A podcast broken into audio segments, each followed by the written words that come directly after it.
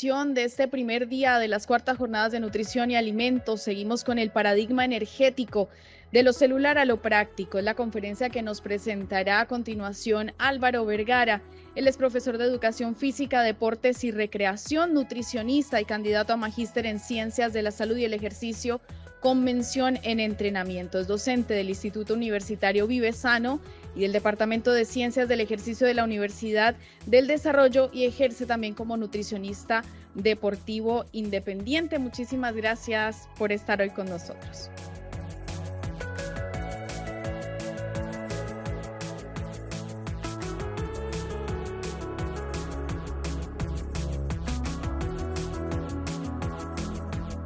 Hola, ¿qué tal chicos? Espero que estén bien. Muchas gracias por la invitación. Eh, espero que se esté escuchando bien. Y eh, vengo a plantear algo para que se empiecen a cuestionar un poco las cosas que están haciendo. Cuando uno habla del paradigma energético, uno está acostumbrado netamente a basarse en la ciencia, en el modelo lógico matemático de lo que siempre nos han enseñado. Y algo que tenemos que entender en el área de la ciencia, es que nada es absoluto, todo es relativo, todo depende con el cristal con el que se mire. A medida que va pasando el tiempo, las cosas van cambiando. Y estamos acostumbrados de repente a hacerlo más fácil y a evitar el cambio. De hecho, ¿cómo calculamos la energía? Para entender lo básico, ¿cómo ustedes calculan la energía?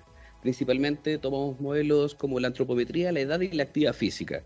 ¿Cierto? Eso determina diferentes números de factores y diferentes números que van a determinar decantando en una fórmula logarítmica o diferentes tipos de fórmulas para poder llegar a un número. Pero bueno, yo creo que ustedes utilizan más que yo estas fórmulas, ¿cierto? Unas tienen que ver con factores patológicos, factores de actividad, el método factorial, muy buena para las fiestas, ¿cierto? ¿Qué eres tú, nutricionista? Hoy peso tanto, ¿qué puedo comer? Bien, método factorial. Y bueno, Mifflin, una fórmula un poquito más actualizada también de los años 90. Pero cuando vemos la ciencia, podemos ver...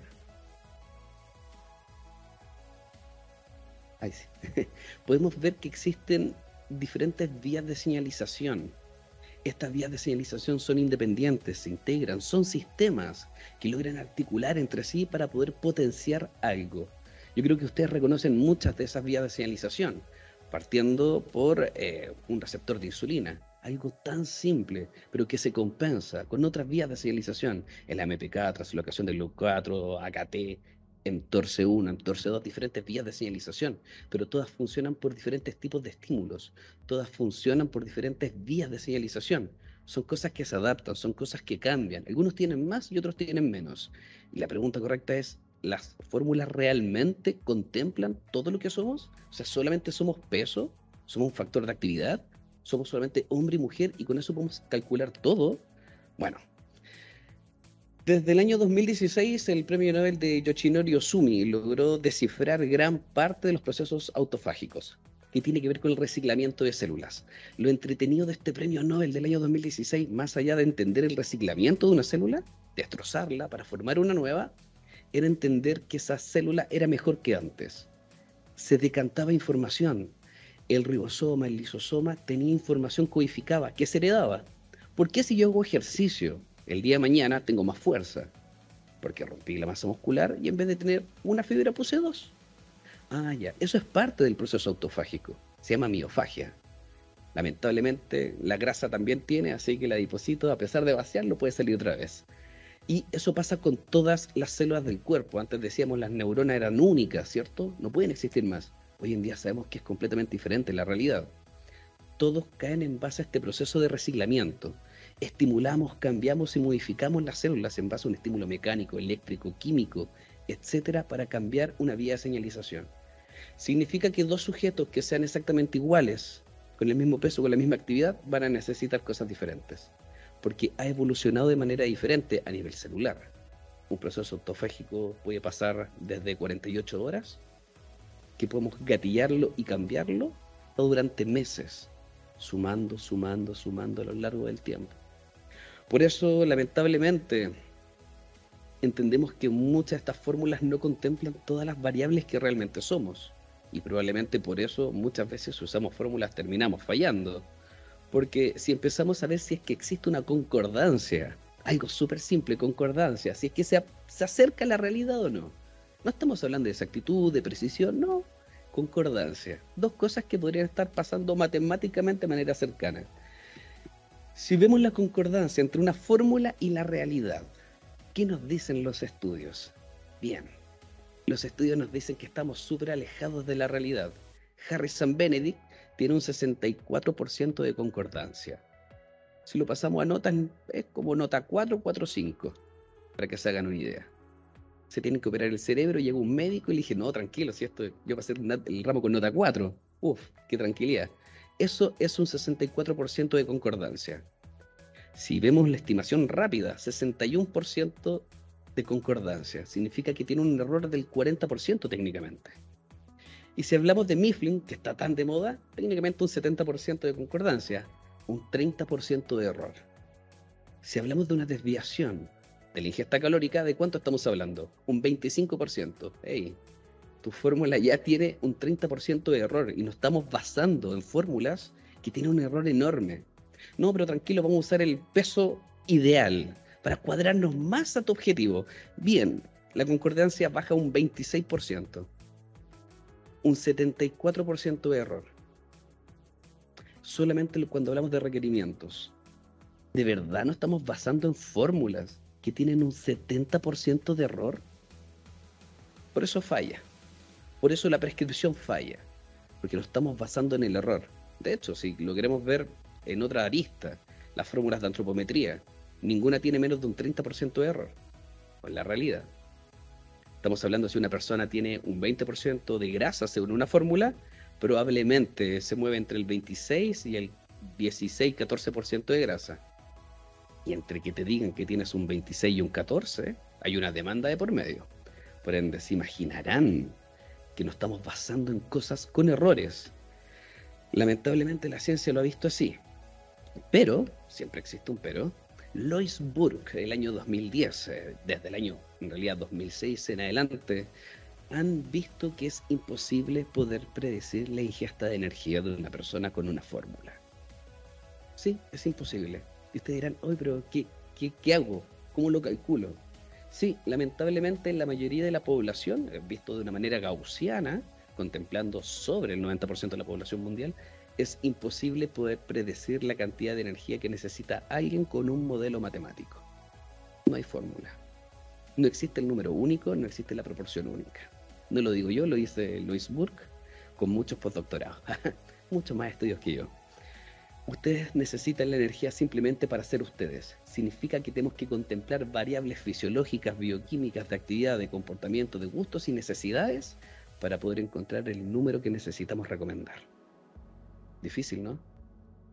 Porque uno dice, ya, ¿y, eso serán 2.000 calorías entonces? ¿Qué número es? ¿Dónde está? Bueno, tenemos que entender que todo esto nace desde la física y no nos podemos escapar de ella. Primera ley de la termodinámica. La energía no se crea ni se destruye, solamente se transforma.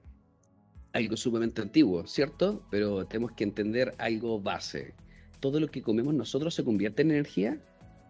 No, de hecho, entendemos que existen cientos de receptores, las proteínas. ¿Cuántas de las proteínas se oxidan? Menos del 5% de las proteínas se oxidan. En personas físicamente activas, en personas deportistas es un 0.3%. En personas sedentarias es cercana al 20%. Aún así, calculamos las calorías de las proteínas para agregarla a un equilibrio energético. Aún así, calculamos esas calorías para restarlas de un total, entendiendo que esas no son calorías, no son una fuente de energía normal. Y también depende de la composición de esa proteína, si tiene aminoácidos de carácter glucogénico o no. Más allá de la cantidad de nitrógeno o la biodisponibilidad, tenemos que ver la cantidad de aminoácidos digestibles que tiene. ¿Dónde van esos aminoácidos? ¿Cómo se utilizan? ¿Cómo estimulan? ¿Cómo cambian todo el cuerpo? Por lo mismo, tenemos que entender que no todo lo que comemos es energía y no todo lo que comemos son calorías. Y donde entra la primera ley de la termodinámica, entra la segunda. ¿Por qué? Porque todos los sistemas aislados evolucionan en un estado de mayor desorden y entendemos que netamente es mayor información perdida, actualizada, cambiada.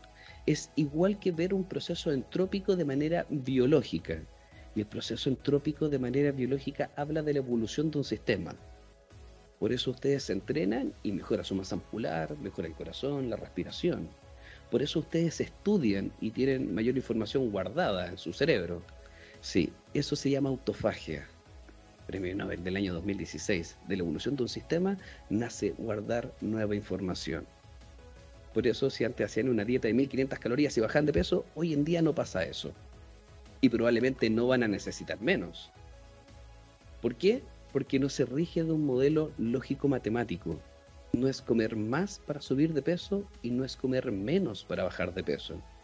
Es la cantidad exacta en el momento adecuado. Es igual que un fármaco. La cantidad justa para la condición justa en el momento adecuado. De hecho, todos estos procesos biológicos logran determinar cientos de variables celulares. Hoy en día la ciencia cambió. Hoy en día no solamente hablamos de, por ejemplo, a nivel muscular de una hipertrofia, hablamos de una hiperplasia, una replicación de unidades contráctiles. No es aumentar la masa muscular, es aumentar el número de unidades contráctiles. Pensamos que solamente podía pasar en un cáncer. No, pasa en el músculo, pasa en todo el cuerpo también pasa en algunos procesos a nivel mitocondrial. Las mitocondrias se vuelven mejores. ¿Qué es ser mejor una mitocondria? ¿Es oxidar más? Ustedes cuando compran un auto, ¿qué es lo que están pensando? Quiero un mejor auto posible y que gaste más benzina. No, su mitocondria no está pensando en gastar más. Está pensando completamente lo contrario. Hacer más con muy poco. Eso es un cuerpo eficiente. Eso es lo que hace la eficiencia, hacer mucho con muy poco, comprar muchas cosas con poco dinero. Eso es lo que busca el cuerpo, ese es el proceso energético que tiene una célula, que tiene una mitocondria. No está pensando que si ustedes con el tiempo hacen muchas actividades y comen muy poco, el cuerpo va a decir, uy, mira, está comiendo poco. Vamos a sacar toda la grasa que tenemos guardada para que la utilice. No, no pasa eso precisamente estamos codificando el cuerpo a nivel celular y cromosomático netamente para hacer lo contrario. Le enseñamos al cuerpo a hacer mucho con muy poco. Lamentablemente, eso es un cambio energético brutal a nivel celular. Bien, ¿cómo lo hacemos? ¿Cuáles serían los pasos a seguir entonces? Porque si no hay una fórmula, no hay un número, necesitamos entender de qué forma podemos captar la cantidad de variables necesarias para poder detectar esto. ¿Cuáles creen ustedes que podrían ser las variables necesarias? Bien, Ronald Mauja en el año 2010 junto a Lois Burke y Greg Cox se dieron cuenta que el punto más importante para la prescripción de una alimentación es el recordatorio de 24 horas.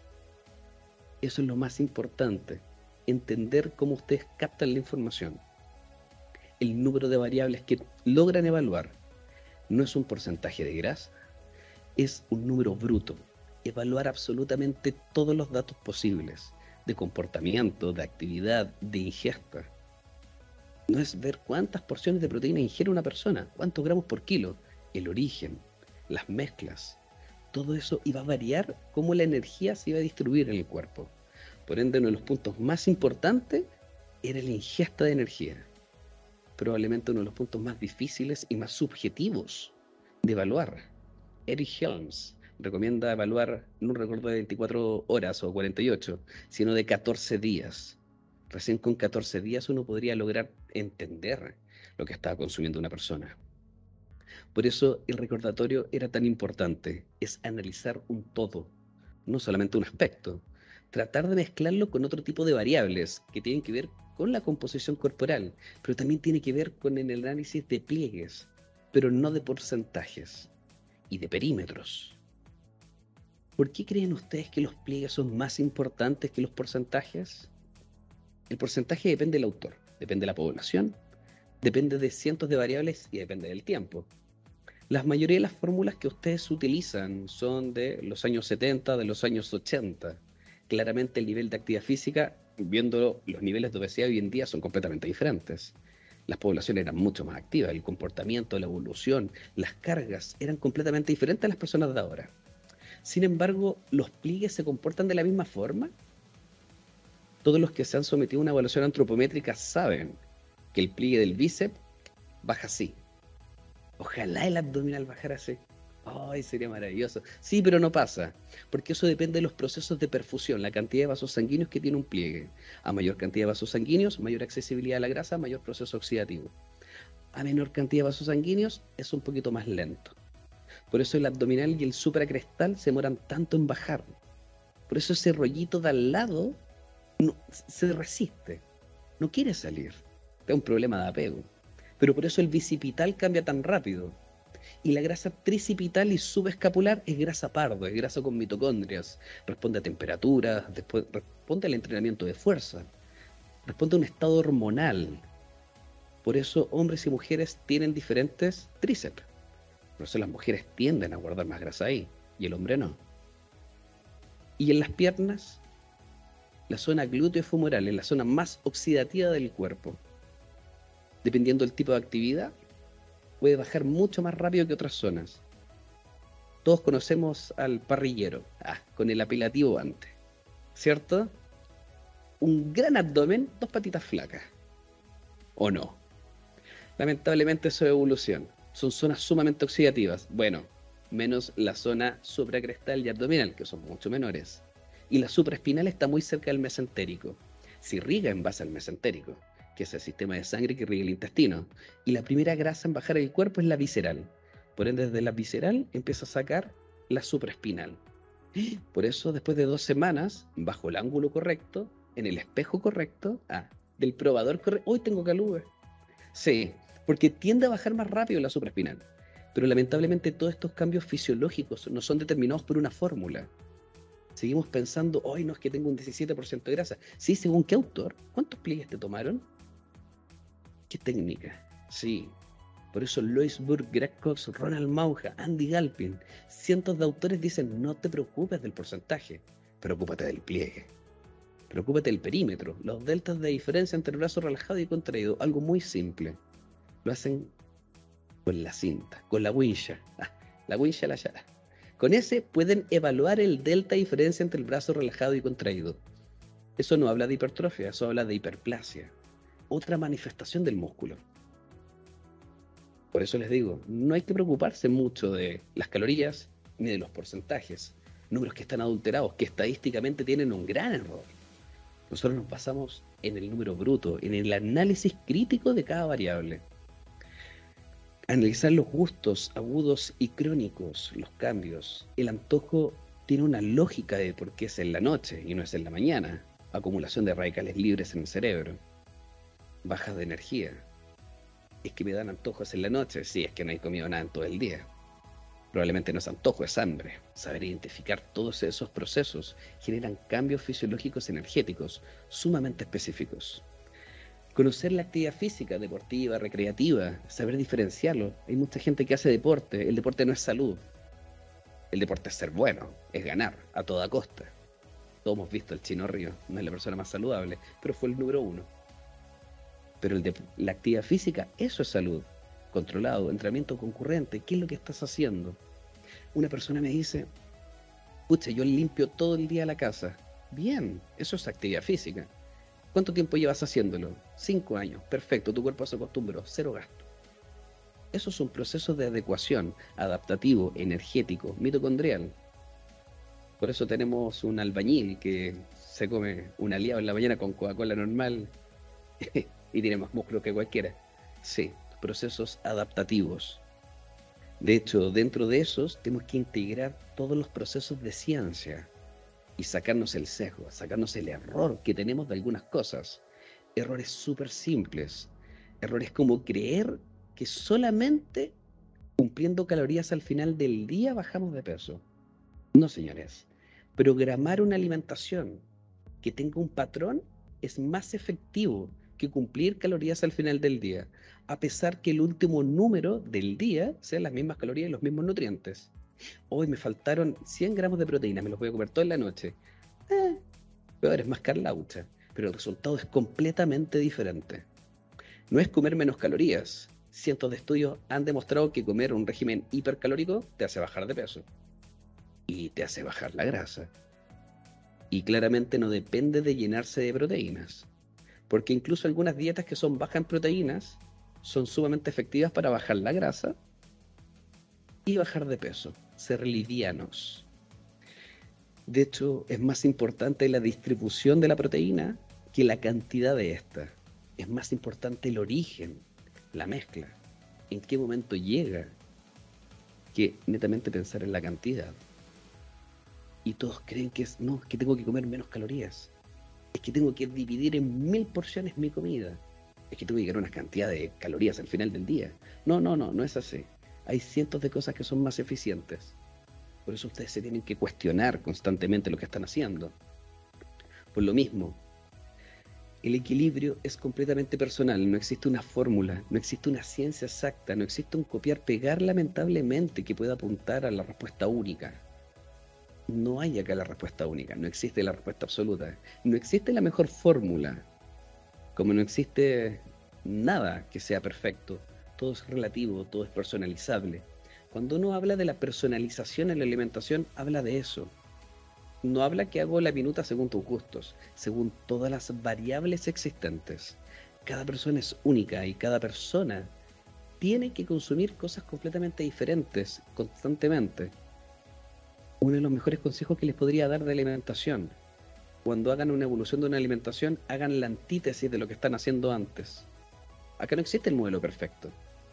Existen los cambios y la única forma de generar un cambio a nivel biológico es cambiando absolutamente todos los procesos que están haciendo. Todos. Es que yo hago ayuno. Bien, desde mañana no lo hacemos. Eso genera un estado entrópico y el estado entrópico genera un proceso de evolución. Y esa evolución es la que genera el cambio. Si hacen siempre lo mismo, no esperen un resultado diferente. Biológicamente correcto. Espero que no tengan dudas y si tienen en ese código QR que le pueden sacar fotito, pueden descargar esta presentación y todos los estudios que les mostré y otros más. Y además algunos libros de nutrición bastante entretenidos que hablan de cómo el paradigma celular evoluciona y cambia constantemente.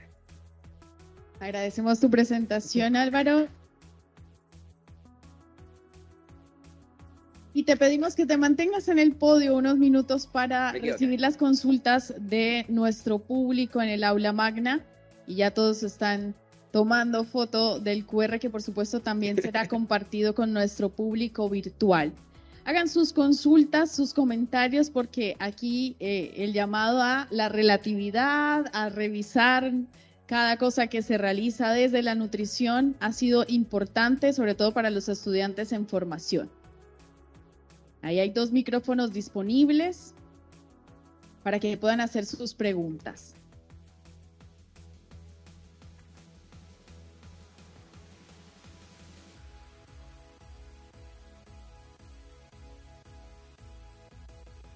Bien, entonces yo tengo una más ciudadana, sí, porque igual esto lo verá gente que probablemente no sea solo del área, sino de diversas áreas de la salud. Tú dicho, hacer lo mismo siempre, no esperen cambios si hacemos lo mismo siempre. ¿Cada cuánto entonces para el ciudadano y para los futuros profesionales de la nutrición es necesario ir, revisarse, adaptar minutas, revisarse, adaptar prescripción del ejercicio con un kinesiólogo? ¿Cuál sería el ideal para un ciudadano, por supuesto, en un mundo que probablemente no, no sea el que exista? Perfecto. Eh, esto se ve por espectros, no es, no es un número exacto. Eh, una de las compensaciones principales de una dieta baja en carbohidratos es aumentar una molécula muy específica que se llama exoquinasa, que pasa de glucosa a glucosa no 6 bifosfato. La exoquinasa aumenta en 10 días, pero baja en cerca de 90. Eso es lo que genera a la larga un efecto rebote. Cuando uno dice las dietas extremas, oh, después comí normal y me disparé en el peso. Bien, es por culpa de esta enzima, por así decirlo, que es encargada de hacer admisibles los hidratos de carbono a nivel muscular. Por ende, si estamos pensando en evitar un efecto rebote, probablemente cada 10 días podríamos hacer el cambio de la alimentación, pasando una dieta muy restrictiva en hidratos de carbono o una normal. Con eso evitamos el proceso compensatorio del aumento de estas células en específico. Si hablamos de la autofagia, la autofagia puede aumentar en 48 horas hasta en 3 meses. Por ende, si estamos pensando en una variable de éxito de nuestra alimentación basado en algún modelo de la autofagia o algún modelo celular, cada 48 horas. Sí. Hacer un mes, ah, con 48 horas de diferencia en cada pauta. Sí, ni difícil la pega. Entonces es así de relativo. Generalmente yo recomiendo que se podrían hacer, si queremos hacer un trabajo muy específico, cada siete días. Si queremos hacer un trabajo relativamente manejable, cada 14 días. De hecho, ustedes han visto, yo supongo, los desafíos de 21 días, ¿o no? ¿Por qué son en 21 días? ¿Por qué no son 25? ¿Por qué no los cuadran al mes? Pienso, incluso hasta para cobrar es más fácil. ¿Por qué no lo hacen? ¿Por qué son en 21 días?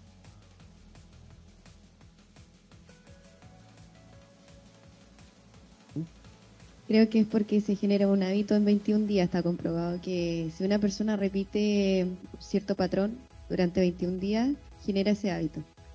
Sí, esos son distribuciones gaussianas de comportamiento social, entre 21 días.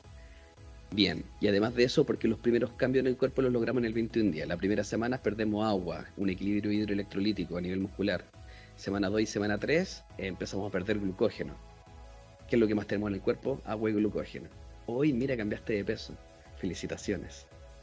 Sí, para poder empezar a meterle mano a la grasa de manera significativa, necesitamos cerca de 6 semanas. El doble. Por ende, es súper relativo lo que vamos a hacer. Dejar de fumar uno de los hábitos más difíciles, se demoran seis meses. Ah, sí, esperemos que nadie fume. No lo estoy recomendando.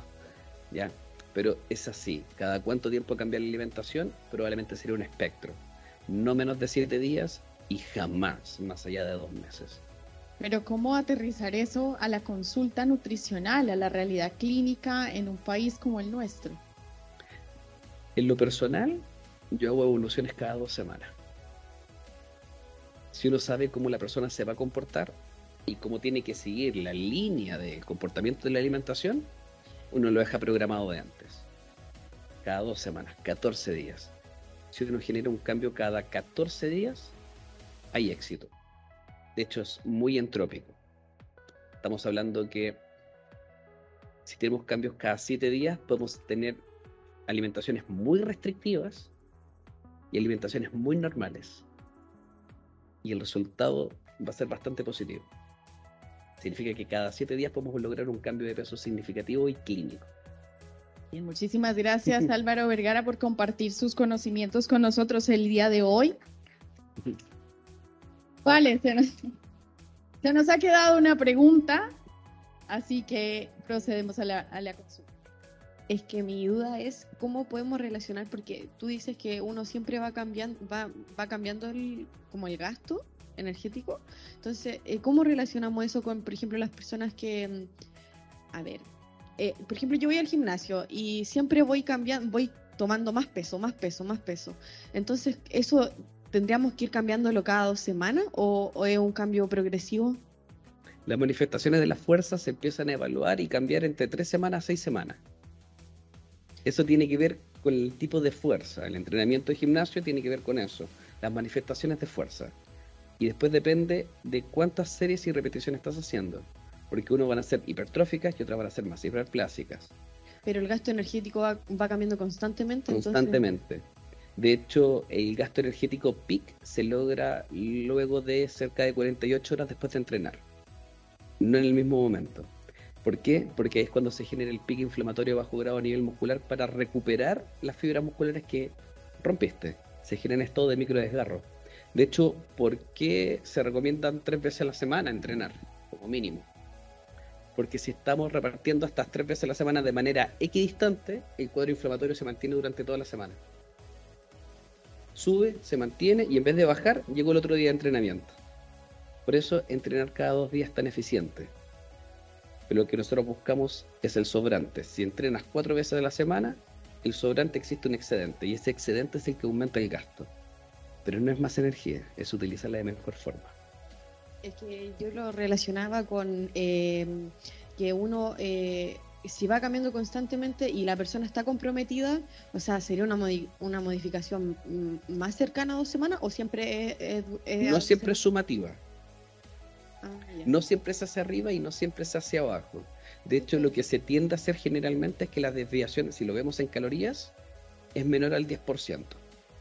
significa que si esa persona va a consumir 2.000 calorías, se va a mover entre 1.800 a 2.200 calorías.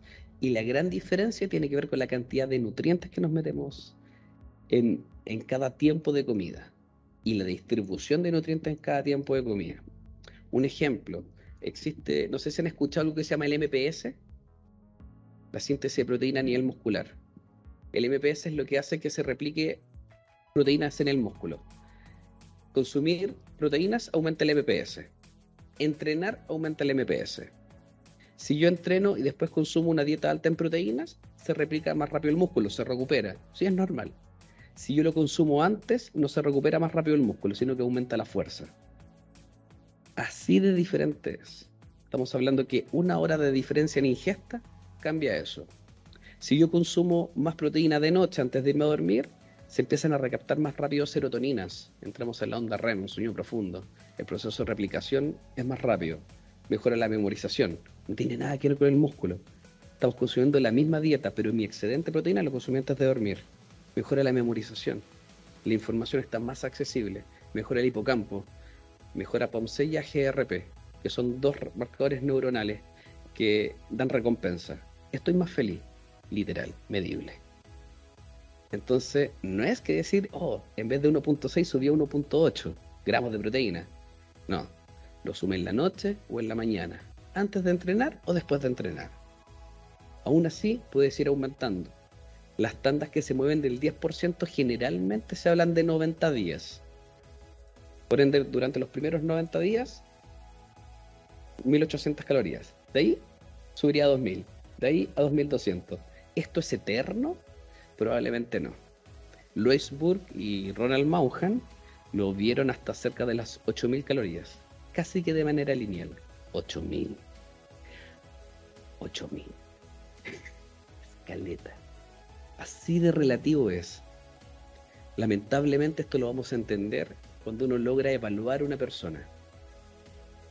Insisto, lejos lo más difícil de la nutrición no es el pregrado, no es estudiar, es entender cómo se comporta un ser vivo de manera integral con lo que come y con lo que hace. Lejos, lo más difícil que hay. Tenemos que llegar a ese punto, a lograr comprender cómo la comida interactúa más allá del peso. Ahí está la clave. Continuamos con las consultas. Nicole Yuras tiene Eh, una pregunta. Álvaro, gracias por la presentación. Eh, una consulta así asociada como a tu experiencia profesional. Eh, el hacer este tipo de recomendaciones son individualizadas a, a un nivel eh, íntimo, ¿cierto? Trabaja con el ser humano en sí, por sí solo, y vas evaluando, cambiando minuta cada ve- 15 días, por decirlo de alguna forma. ¿Cómo trabajas también con la adherencia o con lo esperado? Con esa, esa gana del paciente o de la persona que va a, a tratar de cumplir una meta, ya sea muscular física, ya sea baja de peso, ya sea subir de peso, que hay algunos que son constitucionalmente muy delgados y que buscan esto también Los más difíciles. complejo. ¿Cómo, cómo trabajar con eso también? Ya que eh, las mismas preguntas que te hacían van muy asociadas a, a dónde, cómo lo logro. Rápidamente quieren como un enganche en número, en estadística, en tiempo. Entonces, ¿cómo trabajas tú también con pacientes que tienen que entender que esto va de la mano de un simultáneo cambio sistemático cada cierto tiempo para ir viendo cierto la variabilidad que ya nos han mencionado? Ya, ese tiene que ver mucho con el cumplimiento de meta. Y el cumplimiento de meta tiene que ver tiene que ir de la mano cómo es medible. Una pregunta para ustedes. Mm, ¿Qué fórmula utilizan para evaluar el porcentaje de grasa? Ah, sacando cuaderno. ¿Cuál es la más utilizada para ustedes? Bien, no utilizan. Ah. Si ustedes ven las fórmulas estratificadas por edad, por hombres y mujeres, cada cuánto cambia un por ciento de grasa, cada 5 milímetros. 5 milímetros en sumatoria. Significa que yo puedo tener la diferencia entre un 18 y un 19 con 5 milímetros de diferencia repartidos en el cuerpo. Eso significa que es un milímetro menos en cada parte de mi cuerpo. ¿Un milímetro es visible? No. La desviación tiene que ser súper grande. Por ende, también depende cómo nosotros educamos a la persona. siempre.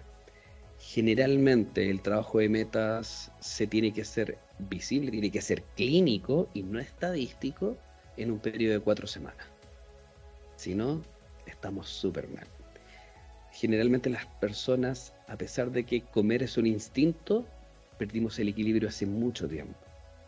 Si no, sería súper fácil hacer los cambios. Y nosotros detectamos los errores. Los primeros cambios los podemos lograr en 14 días. Los primeros cambios las personas los ven en ese periodo de tiempo. Esos cambios muchas veces son más de la mano de la estadística que sean, a que sean clínicos. ¿ya? Un cambio estadístico es cambiar 100 gramos. 100 gramos es medible. 100 gramos es proyectable. Pero no es clínico. Es sumamente variable. Una persona en la mañana y en la noche, ¿cuánto puede cambiar de peso? Dos kilos, dos kilos y medio, dependiendo de qué coma y cuánto retenga. Entonces es así de variable, depende mucho del objetivo. Pero generalmente uno tendría que ver un cambio clínico cada 21 días, 14 días generalmente. Podríamos proyectarlo hasta el mes. Muchísimas gracias Álvaro Vergara Nieto. Escuchábamos Paradigma Energético de lo celular a lo práctico y en agradecimiento y certificación de tu presencia el día de hoy, María Fernanda Aguilar va a entregarte este certificado. Muchísimas gracias.